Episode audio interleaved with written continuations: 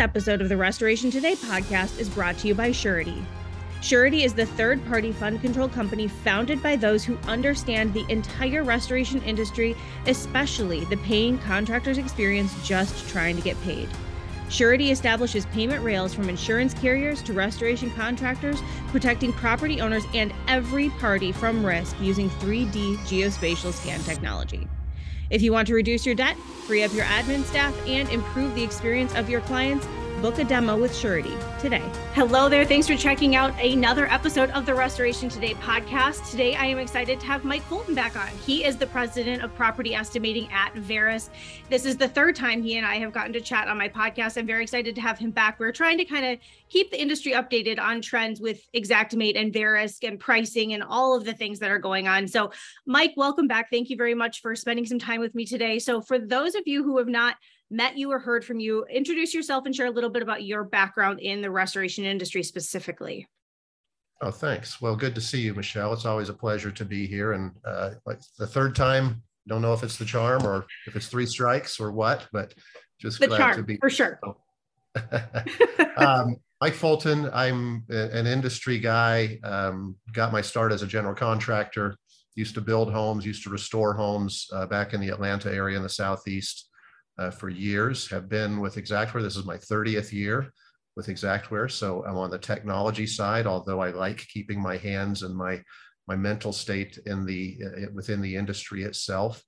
Um, you know, I have, uh, I'm a strategist. Uh, my job is to, you know, rather than actually saving the world one home at a time, you know, putting homes back together is to think of what the industry needs several years out uh, and mm-hmm. try and build those things to to help the people that are doing that today yep. put things things back together it's been an interesting road uh, i've served many roles uh, in my position here uh, and you know there's a there's an interesting story about how i got here i won't get into that but uh, most spent most of my tenure within the organization leading the team that does the research and the analysis building cost data and publishing that building cost data out into the industry. So help to develop that team and the methodology that has become so successful today.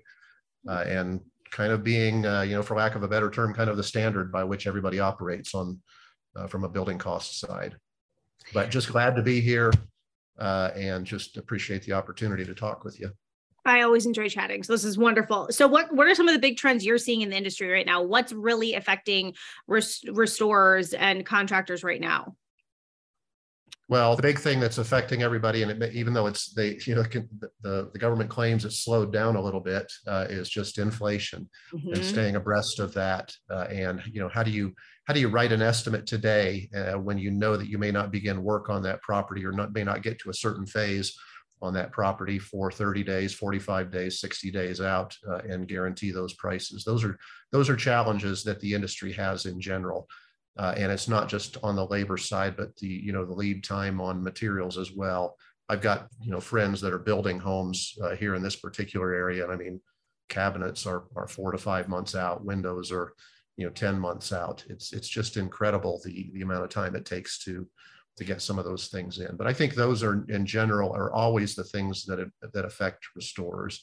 Price is what puts food on the table uh, and allows you to pay your bills and make payroll. And so that's something that's very keen to us. Something that we do our best to stay abreast of. There's still a broad range of prices out there in the marketplace, believe it yes. or not. Roofing is kind of the king uh, in that space, as everybody knows.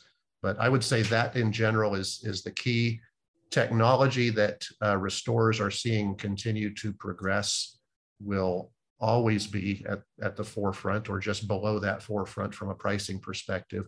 How can we help them and reduce the amount of time that they have to take in the creation of an estimate, in the auditing of an estimate to make sure that it meets the guidelines that this particular insurer wants versus another insurer wants? So that they can get on to doing what they do best, which is mm-hmm. actually restoring the home. So can can we assist them in that upfront process and the writing of an estimate so that it's accurate for them? And, and accuracy, as we've said, is a relative thing. It's it's what is accurate for the restorer, what's accurate for the policyholder, uh, and for the particular job in question. So what's accurate from that perspective, uh, and uh, how can we do so in in the most effective way? So what should it look like on the property claim side if there is a loss and maybe an Xactimate estimate is written it's approved maybe by the adjuster and everything but hey materials are delayed hey the project's delayed. Then what needs to happen in those projects when it's like well now the prices are so different from what they were when we initially figured all this out? Yeah this is a this is a shift mm-hmm. that's that's got to happen in the industry. And you know the insurance the policy contract typically uh, in some way, shape, or form either implies or or physically states that we owe you for repair or replacement of this thing based upon the time of the loss. Uh, and if the time of the loss was January 2022 and you're not affecting the repair until April, let alone something like June, the price is, is quite different. And so that's one of the challenges that we see. I know Greg Pine, who's who's our VP of Pricing Data Services here, one of the top questions he has when it comes to questions that come in from the field about the prices not working is simply because they're using a price from January and today's June. Mm-hmm. And that's something that we don't have control over, but it's something that realistically that it's known that this is an issue that we've got to address it as an industry, but it is an industry issue and something we've got to deal with. Uh, yes. But that is that's key. Okay, so staying on the pricing track here, how's your pricing analyst program going? We've been talking about that for a while. So how's that going so far? Yeah, really well. I think there's there's more interest in it than we've got room to put people into right now. I think we've got a yeah. hundred plus that have gone through that. You know, the key of that pricing analyst program, and we may have to actually expand it, but the initial initial concept of it was how can we, how can you know greater data, greater amounts of greater uh, greater quantities of data, greater qualities of data coming into our system only improves that which we do significantly. So how can we effectively take what is our team of 60 or 70 people that are doing this on a day-to-day basis and expand that mm-hmm. significantly out into the field? How can we get more eyes and ears out in the field? And, and the number one key of doing that is getting people trained. How do you communicate with us? How do we put things together? What's the mo- most appropriate way to send us information yep. so that we can act on it quickly and so that we can minimize the amount of I guess independent verification that we have to do. Here's here's the issue. I mean, prior to prior to the pricing certification course, someone calls up and says, Mike, Greg, Michelle, there is a problem with the drywall price in this particular market you know, you're publishing $2 a square foot and it needs to be 250 a square foot. You know, our response at that time was, sounds great. We've got to independently verify that. So we'll actually call a number of drywallers in the market so that we can verify that. And ideally, when, when that person calls into us, they would give us the name and number of several subs that they could reference us to that we could get that information to try and expedite it. What this process does or is intended to do is take that up a notch where we now have a professional whom we're on a first name basis with. They're on a first name basis with a with us. They've been certified to the fact they've agreed to a, a, a set of code of ethics uh, with our program to, to provide to provide us with only uh, certified information from their perspective. Yep. They can not only just call us and give us that information, but they can provide us the background material for that so that we can almost literally flip the switch uh, and make that change because they have done the legwork for us. Uh, and that's going to be key. It's it's you know we used to call it the golden restorer or the golden contractor rule. Who who are the people that we can really trust to get the straight scoop from in that particular market? Uh, and you know I don't know what the total number really needs to be for those. I mean I initially thought you know two to three, four to five maybe within each given general market, but you know mm-hmm. we're publishing in 476 markets. So so do the math. People you know, we could have a couple thousand in, yeah. in that particular uh, category. So not anywhere near that yet, uh, but there is a significant interest proven out by just the fact that we're in a rapidly inflating market and, and you know prices are key and people want to participate. They they want to be involved. They want to have a say. They want to know that their voice is heard. And this is just an opportunity for us to open that up to them. Okay. All right. So talk a little bit about the online price list editor. You talked about that the last time we spoke earlier this yeah. year as well. So how's that going and what is that all about for people that aren't familiar? So years ago, uh, those of you, those that have been with us and been on the Xactimate platform for a number of years know that within Xactimate itself, uh, historically, there has been a way to open up a price list, mm-hmm. make modifications to it, copy it, duplicate it, et cetera, make it your own uh, and make and do those type of things or create one from scratch uh, yep. and that tended to move away and what we wanted to do is create a tool that mimicked that for the most part, but put it in an online state so that literally you or I or anybody that's a that's a, a user of the application could go online. They can pull in one of Xactware's price lists. They can save it as a as Mike Fulton construction. They can make modifications to it. They can publish it to their users Uh, if they want to. And it's actually got some really cool tools as a part of that publication perspective. So that it, let's say that I am covering all of northern Georgia in my particular territory. I may want to use similar material rates amongst the three or four markets that I'm leveraging or similar labor rates or only certain only similar labor rates in certain trades, et cetera. You have the ability within that online price list editor to define that level of, of detail and use things back and forth. So you can set a general market, say these are the labor rates I want to use, and then here are the exceptions uh, within that market. It takes a little bit of training, but it's actually once you get into it and start using it, it's it's it's really quite cool. And so I would just encourage people, especially those that, and we know the challenge, uh, you know, insurers, it's, it's not uncommon to, to request or ask that you use the Xactware published price. But for non-program work, uh, you may have the latitude and ideally we'll have the latitude to use some of your own pricing. From our perspective, it's it's fine. You know, we we encourage you to do that. Everybody knows that we always have and as part of our documentation. But I think it's a really cool tool that allows people to facilitate that. How do you see technology changing the estimating game, I guess, in the industry right now. There are so many new platforms out there. I remember when Matterport was the big thing, right? And DocuSketch. And now we have Hover and so many others that are also changing how estimating is being done and um, how adjusters are looking at things and how estimators need to be involved. So what's kind of your viewpoint on on the future of estimating and what it will look like to get accurate pricing and accurate scopes of work? You know, it's uh, the visual intelligence is going to be the key. So, mm-hmm. can we take from an image or a set of images or from a video and identify the thing that is is there? Meaning, is it is it drywall? Is it five and a quarter inch baseboard? Number one, uh, and then is it damaged? And the type of damage that's that has been done to it, and from that you can actually put in a, a an application rule to create an estimate for it. Now, that doesn't necessarily take the professional estimator out of out of the plan because if I look at a roof and say that's a you know a 30 year laminated shingle on it, I don't know how many layers of shingles there potentially are under that. I don't know what potential damage I might find when I start pulling those shingles off. So at some point, you got to have somebody climb up on the roof, not just to affect the repair, but actually see what kind yes. of damage there really really is. But what we're trying to do is jumpstart that. And so, you know, with Hover doing it from, from ground imagery, from drone imagery, you've got Loveland that's doing it from drone imagery, EagleView that's doing it from uh, mm-hmm. strictly aerial imagery. Um, I think those are those are key players. The interior folks that are doing it, DocuSketch, Matterport, Plnar uh, is another. We're doing those types of things as well. But the technology that is on the mobile devices these days is just it's just incredible.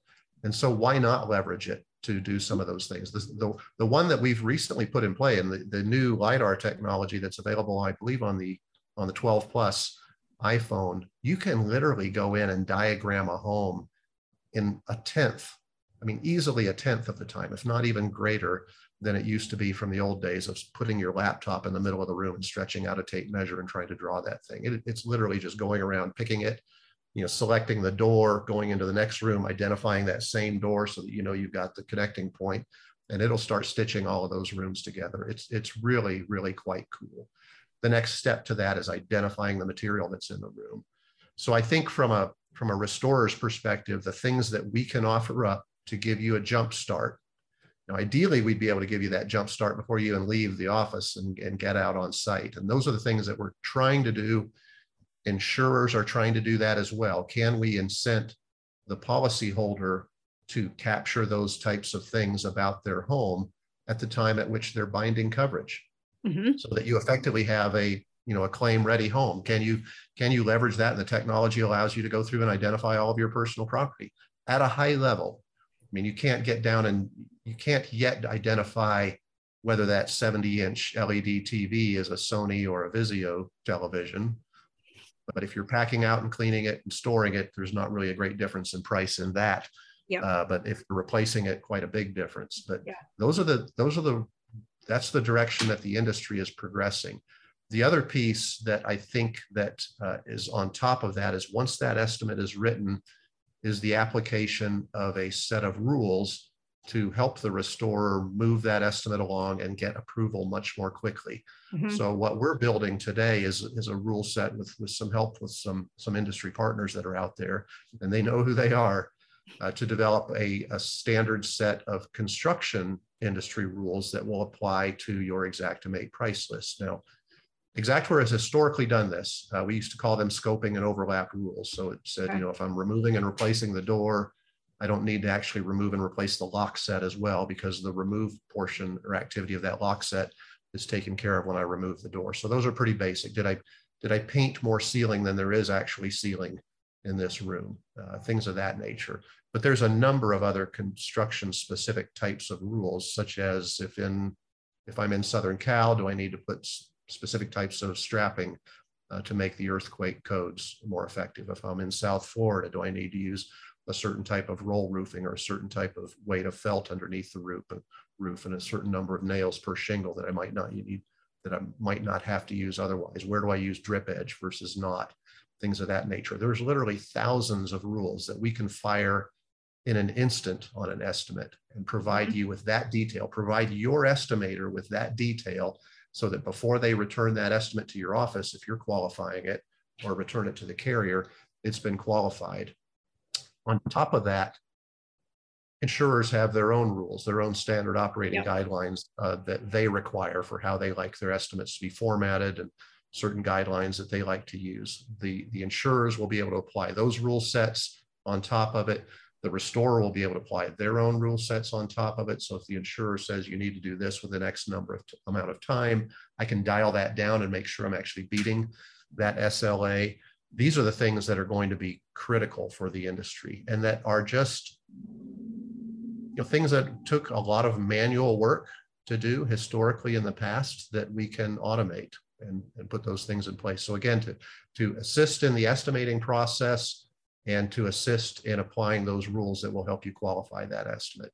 Exact scope, the other one, uh, which is specifically water mitigation to start with, and then moving on to interior and exterior estimation is can we literally, and yes, we are literally allowing you to estimate within sketch by dragging and dropping you know, drying equipment, air movers, uh, et cetera, dehues and so on, putting up containment barriers that automatically do the estimate, and then applying those IICRC guidelines to the estimate for you.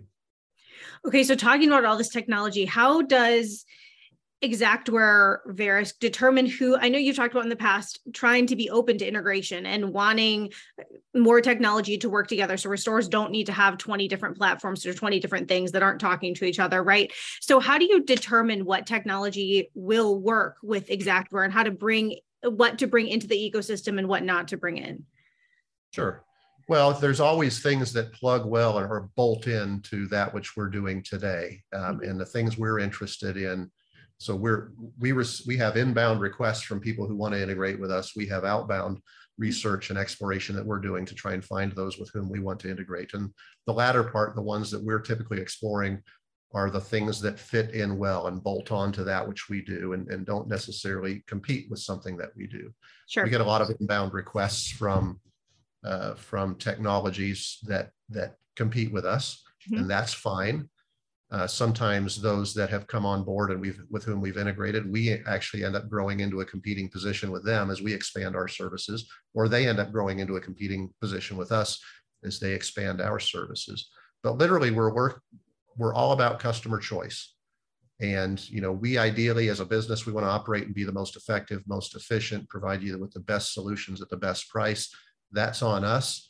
But we also have a platform upon which the majority of the property insurance industry in the United States and Canada operate.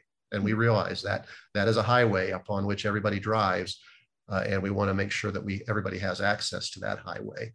Uh, right now, there's you know the way we've we've got it structured. We have to really build out our API strategy, and that's one of our biggest initiatives. And the API strategy, application programming interface, just allows things to connect much more quickly using standards that you can turn on and off with a switch.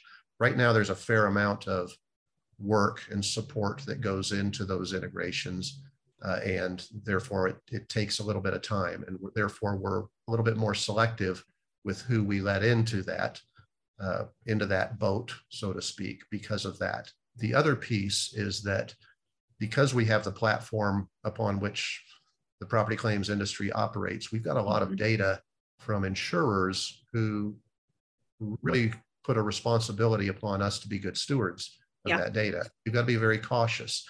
Cyber liability is something that's incredible. Now, most of most of what you get in a property claim is not that sensitive of information. You know, we're not getting credit card information, we're not getting social security numbers, anything like that. I mean, when you think of name, address, telephone number, you can Google that.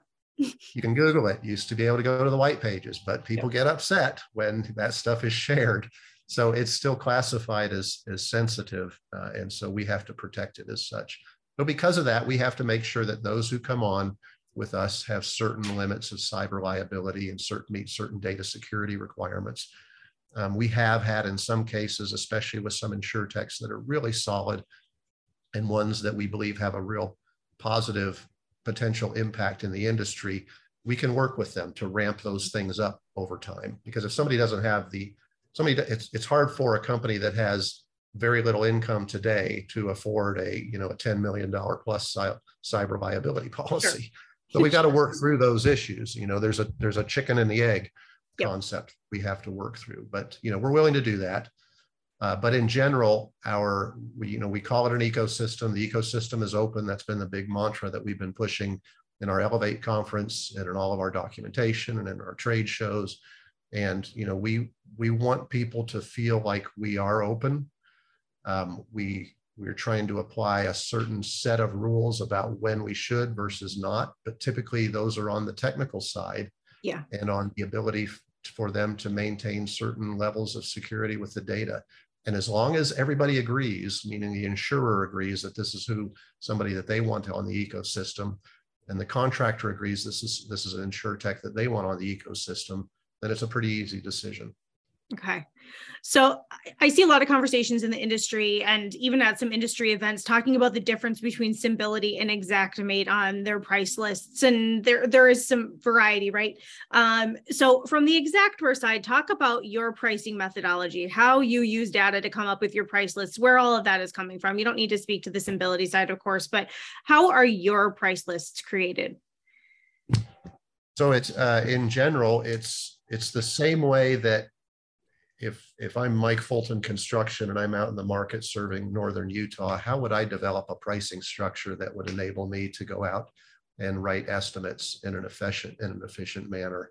You know, I don't want to if I've got any kind of a size of business, I don't want to go out on site and meet with Michelle at her home and say, well, let me get my plumber out here next week and my my electrician here in a couple of days and yes. my siding guy to take a look at it. Next thing you know, it's three weeks before you get an estimate.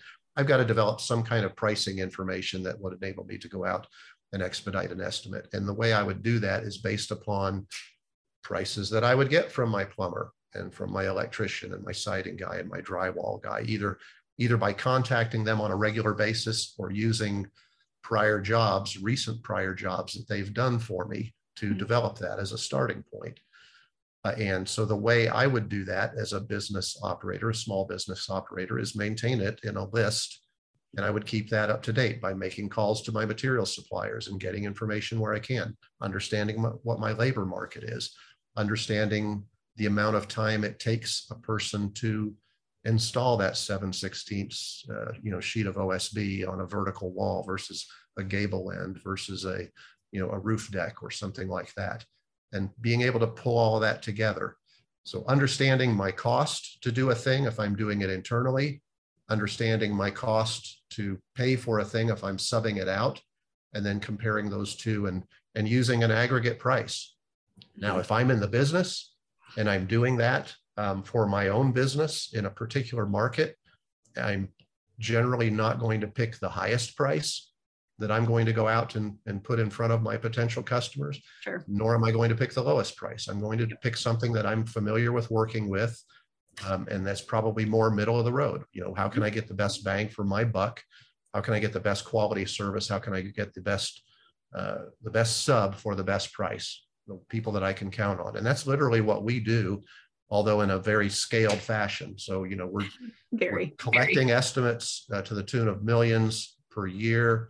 We're making phone calls to to suppliers that don't have uh, electronic data that they feed to us, and there's a few of them that, that, that do do that. We're making phone calls to contractors in the market to the tune of about 300 plus thousand per year.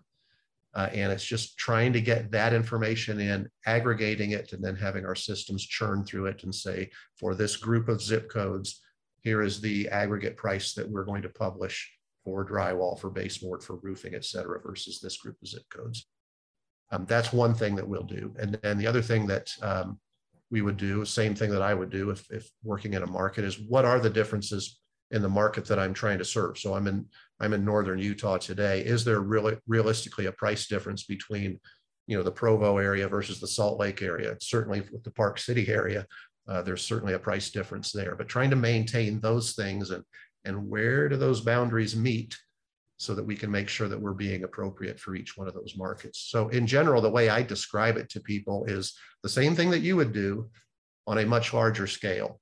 Mm-hmm. And um, accuracy is relative, as we've discussed. The same way, if I'm marching out to Michelle's home to, to do an estimate, I'm going to look at what are the specifics of this job. You know, if you if you live in in a penthouse in Midtown versus up on a mountainside estate, those are all things I have to deal with to get the material there and to get the people there to make that happen. But all of those things have to be taken into account uh, and rightfully should be taken into account from an adjustment perspective when you're writing an estimate. So that's in general what we do. Um, really take a, a, hard look at things. We've been doing this uh, for 30 plus years, and uh, we've got 17, roughly 17,000 line items uh, in 476 markets that we're publishing on a monthly basis. So you do the math. That's that is a lot of information, uh, and um, you know, are, are we always correct? Absolutely not. But uh, it's best efforts, and I think uh, having having the, the certification program out in the field, I think, is going to be key to helping us making that even more appropriate for contractors that are submitting pricing feedback i feel like this is an old discussion now right we've been talking about submitting feedback for years it's not a new concept at this point but for people who are maybe just kind of getting into it what should their expectation be of okay, I submitted feedback. Should I get an email back? Should I expect to see changes? Like, what is the expect? What should that? What should contractors expect when they're submitting feedback? Yeah, absolutely. So there's a couple ways to do it. Let's just review that, and we always do talk about it, but you can't talk about it enough. Um, but you know, whenever you so if it's program work, let's call, qualify that. You get an assignment from a carrier to go write an estimate at Mike's house. As soon as you click complete and upload that estimate to the system, that's feedback that we look at if you're going out and writing estimates on non-program work, so non-assignments that come through, you want to submit that because that might be using your own pricing information that's not specifically Xactware pricing. And you want to get that up into the network so that it can make a change. The way you do that is you have to mark that estimate as complete. That is the thing that tells Xactimate to trigger that for upload the next time you connect. So mark estimates complete all the time. That way we're getting that feedback. The other ways uh, is, is certainly via our online tool to uh, or to pick up the phone or send an email at pricing at xactware.com. Uh, obviously, if you're making a phone call, you're you're getting a response because you're getting a live body on the other end of the phone that, you know, and you're talking to somebody that's actually put on a tool belt and you know, uh, you know, um, you know, done framing, done finished carpentry, done drywall, things of that nature. If you're sending in an email, you should absolutely uh, expect a response. You should expect an initial response with perhaps some follow-up questions, and then ideally a follow-up response with regard to the results of what your feedback has offered. And I will say that that last piece doesn't always happen as well as it should. Okay. Because there's a number of this that's coming in and it just has to be tracked and we have to respond uh, to it. But in general, the process is, is once I send something in via email and it says, please look at the drywall price in this particular market, believe it or not, we still get a lot of those emails that don't tell us really what, whether you're talking about Columbus, Ohio or San Diego, California, uh, or, or who you are, what company you're with, anything like that. So you have to understand the more information you can provide to us, the more appropriately we're going to be able to respond and the more quickly we'll be able to respond to you. So please, please provide us with some information. Some, some have got this down pat, or they'll say, Greg, and I'm, I'm referring to Greg Pine, who leads up that team or any one of his analysts. This is Michelle Blevins. I'm in this particular market. I need you to, to look into this price for this specific item code. Here's where I'm having a challenge with it. I'm having a challenge in these situations. Uh, and here are some drywall subs that I use with, with whom you can verify that price. And then we can jump on that really quickly and provide you with not just an initial response, but something ideally later on that shows you what the results of those are. Perfect. So it's key. It's key for us. Uh, you know, the feedback is key. I've always said, are the restorers are our eyes and ears in the in the field, but we need you to communicate with us in in the most effective way so that we can act upon it. Uh, and again, that pricing certification course and that pool of golden contractors that we're going to have into that list is going to be going to be tremendous for us. Where do people find out more about the pricing certification course? And is it being offered everywhere across the country? Uh, I think it is. Um, send an email to pricing at xactware.com. You should be able to find it. I mean, we've just switched over the xactware.com website over to verisk.com, and it's not always as easy to find the things there that you used to be able to find. And those are some things that the team uh, back in the home office are taking care of. But I, I believe you're able to find something out about it on the website at some point. But just pick up the phone and give us a call uh, you know, if you dial into our 800 number, I think you can press option three or four to connect to the pricing team uh, and, and talk to them about it or send an email to pricing at xactware.com. They will, they'll get you on the list, queue you up to show you when, when the next certification courses are. It's, it's not for everybody. I mean, it is, it's for, we want the best of the best, not to saying that we don't have anything but that in the field, but we want the folks that are really going to understand what the market is doing in their particular area beyond their own company. Everybody knows what their own costs are, but you need people who really understand what's happening in the market surrounding them so that we they can act uh, as uh, literally as one of our team in the field. Yep. So, what trends are you seeing as far as how the industry is going so far this year? We've kind of been light on big weather events. We've had some localized things here and there, but so far it's been a quiet hurricane season so far. We still have the hot bed coming, maybe, but um, you know, we hear about wildfires, although I don't know, that's maybe more of just I hate to say it, like they're just common now and kind of always burning, which is unfortunate, I guess. Um, what are you seeing as far as trends go, especially weather related for the industry this year? Yeah, the interesting thing, and we've been talking about this the last couple of rounds that we've done, is that especially when you have a storm, you know, there's always the the potential and realistic surge that you get in labor costs as a result of a storm. And, and it's, you know, it's supply and demand, right? Can my supply of labor meet the demand in that particular market? And so if I'm in a, if I'm in a depressed construction or restoration market and a storm comes through and causes a lot of damage, I have the supply to meet the demand. I often don't see a great, a great demand surge in pricing relative to labor or material. But in these days, it's we're in a boom. I mean, eh, new construction, remodeling is in a boom. Everybody that has a hammer and knows how to swing it is working. If you want to work, there's a job for you to be had in, in the construction and remodeling and restoration industry. So the, the, the fear has been, what do you, what will happen? I mean, if we have a major hurricane hit the Southeast, is it like you can bring you know restorers from texas and, and, arkansas and tennessee and georgia into into louisiana because everybody there is busy as well. Possibly yes, but the the results of that kind of demand surge could be could be just incredible, something that we haven't seen in many many many years. Um, so, but that being said, it has been a slow year. I mean, this, this dry weather pattern. I heard someone say a couple weeks ago that the dry weather pattern in the Atlantic that has been preventing these hurricanes is supposedly going to be ending here within the next week or so.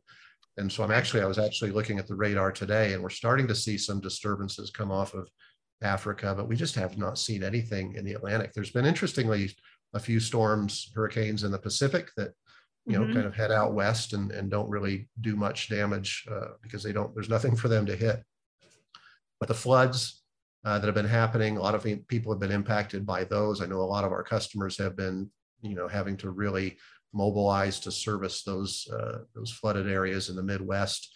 A lot of flooding happening in in the Southwest right now, uh, flooding in Texas that we heard in, in the in the Dallas Fort Worth area just over the last couple of days. So a lot of people reacting to those types of things. Mm-hmm. Often the way that flood is happens is because it's it's insured through the NFIP. You know, there there are not a lot of assignments that come from, directly from carriers yep. uh, for the flood program. So while our contractor market is out servicing those storms, we don't we may not see that feedback because it's not coming back through as a completed assignment. So again, mark those estimates complete. We'll see them so that we can have that impact on the feedback as, as it comes back through. But just remains to be seen. I mean, this climate change is real. Uh, it is that we are in a we are in a significant drought in the West. Mm-hmm.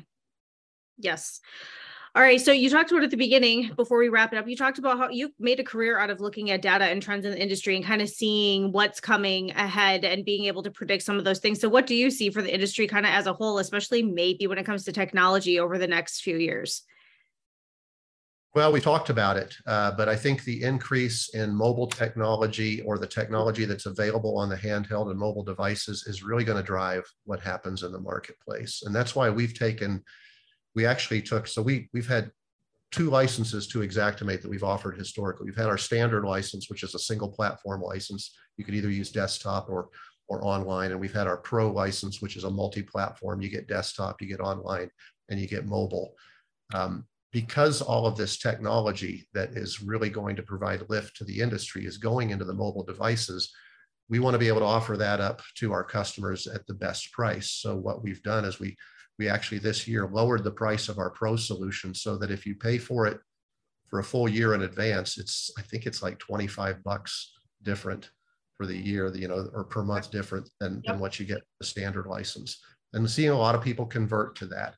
But yeah. I think that's the direction that the industry is going to go. So remote sensing, remote measuring, object recognition, material identification, things of that nature that are going to happen and help you to expedite that estimate um, are, are really what's going to be key going forward. And then uh, as we talked about earlier, the back end, the, the audits and the rules uh, that we can apply to an estimate to ensure that you're meeting appropriate guidelines uh, for the construction market, for the industry, and for the individual carrier for whom you're doing the work, or for you as a as a contractor restoring organization. What are the standards that you want to apply to to those uh, folks that are out writing estimates on your behalf? Perfect. Well, Mike, thank you very much. Anything else you want to add? Anything that we didn't touch on? We talked about a lot. Wow, I, I should have been taking notes on everything that we did uh, touch on. It, uh, it is a lot, uh, but it, there is a lot to talk about. I hope we covered most of what you wanted to go through uh, in this everything. session. I just encourage people, as I encourage you, Michelle, to reach out anytime. Um, I know I was able to get out uh, to quite a few events yep. last year to speak in front of uh, you know our contractor organizations. This is where my heart is, mm-hmm. folks, uh, and really enjoy getting out and, and just you know rubbing elbows with folks and talking about what we can do to make the industry better. Appreciate everything that everybody does uh, out there. It's a it's a tough job. And you know, we we in the technology business, we have a lot of not that this is a bad thing, but a lot of younger generation coming into yeah. Coming into the space. And everybody, my kids are the same way. You know, they all want a career in making the world a better place. And you know, insurance uh, restoration and software isn't often thought of as that. But you know, really everything that we do is designed to get a check into a policyholder's hands more quickly and ideally get them back into their home more quickly. So I like to tell our folks we're we're saving the world one home at a time. One home so, at a time. Well, Mike, thank you. It's always right. It's always a pleasure. Thank you for all of your transparency and always being open to these yeah. conversations. I appreciate it. Absolutely. For more restoration today, visit our website, cnrmagazine.com, or find us wherever you get your favorite podcasts.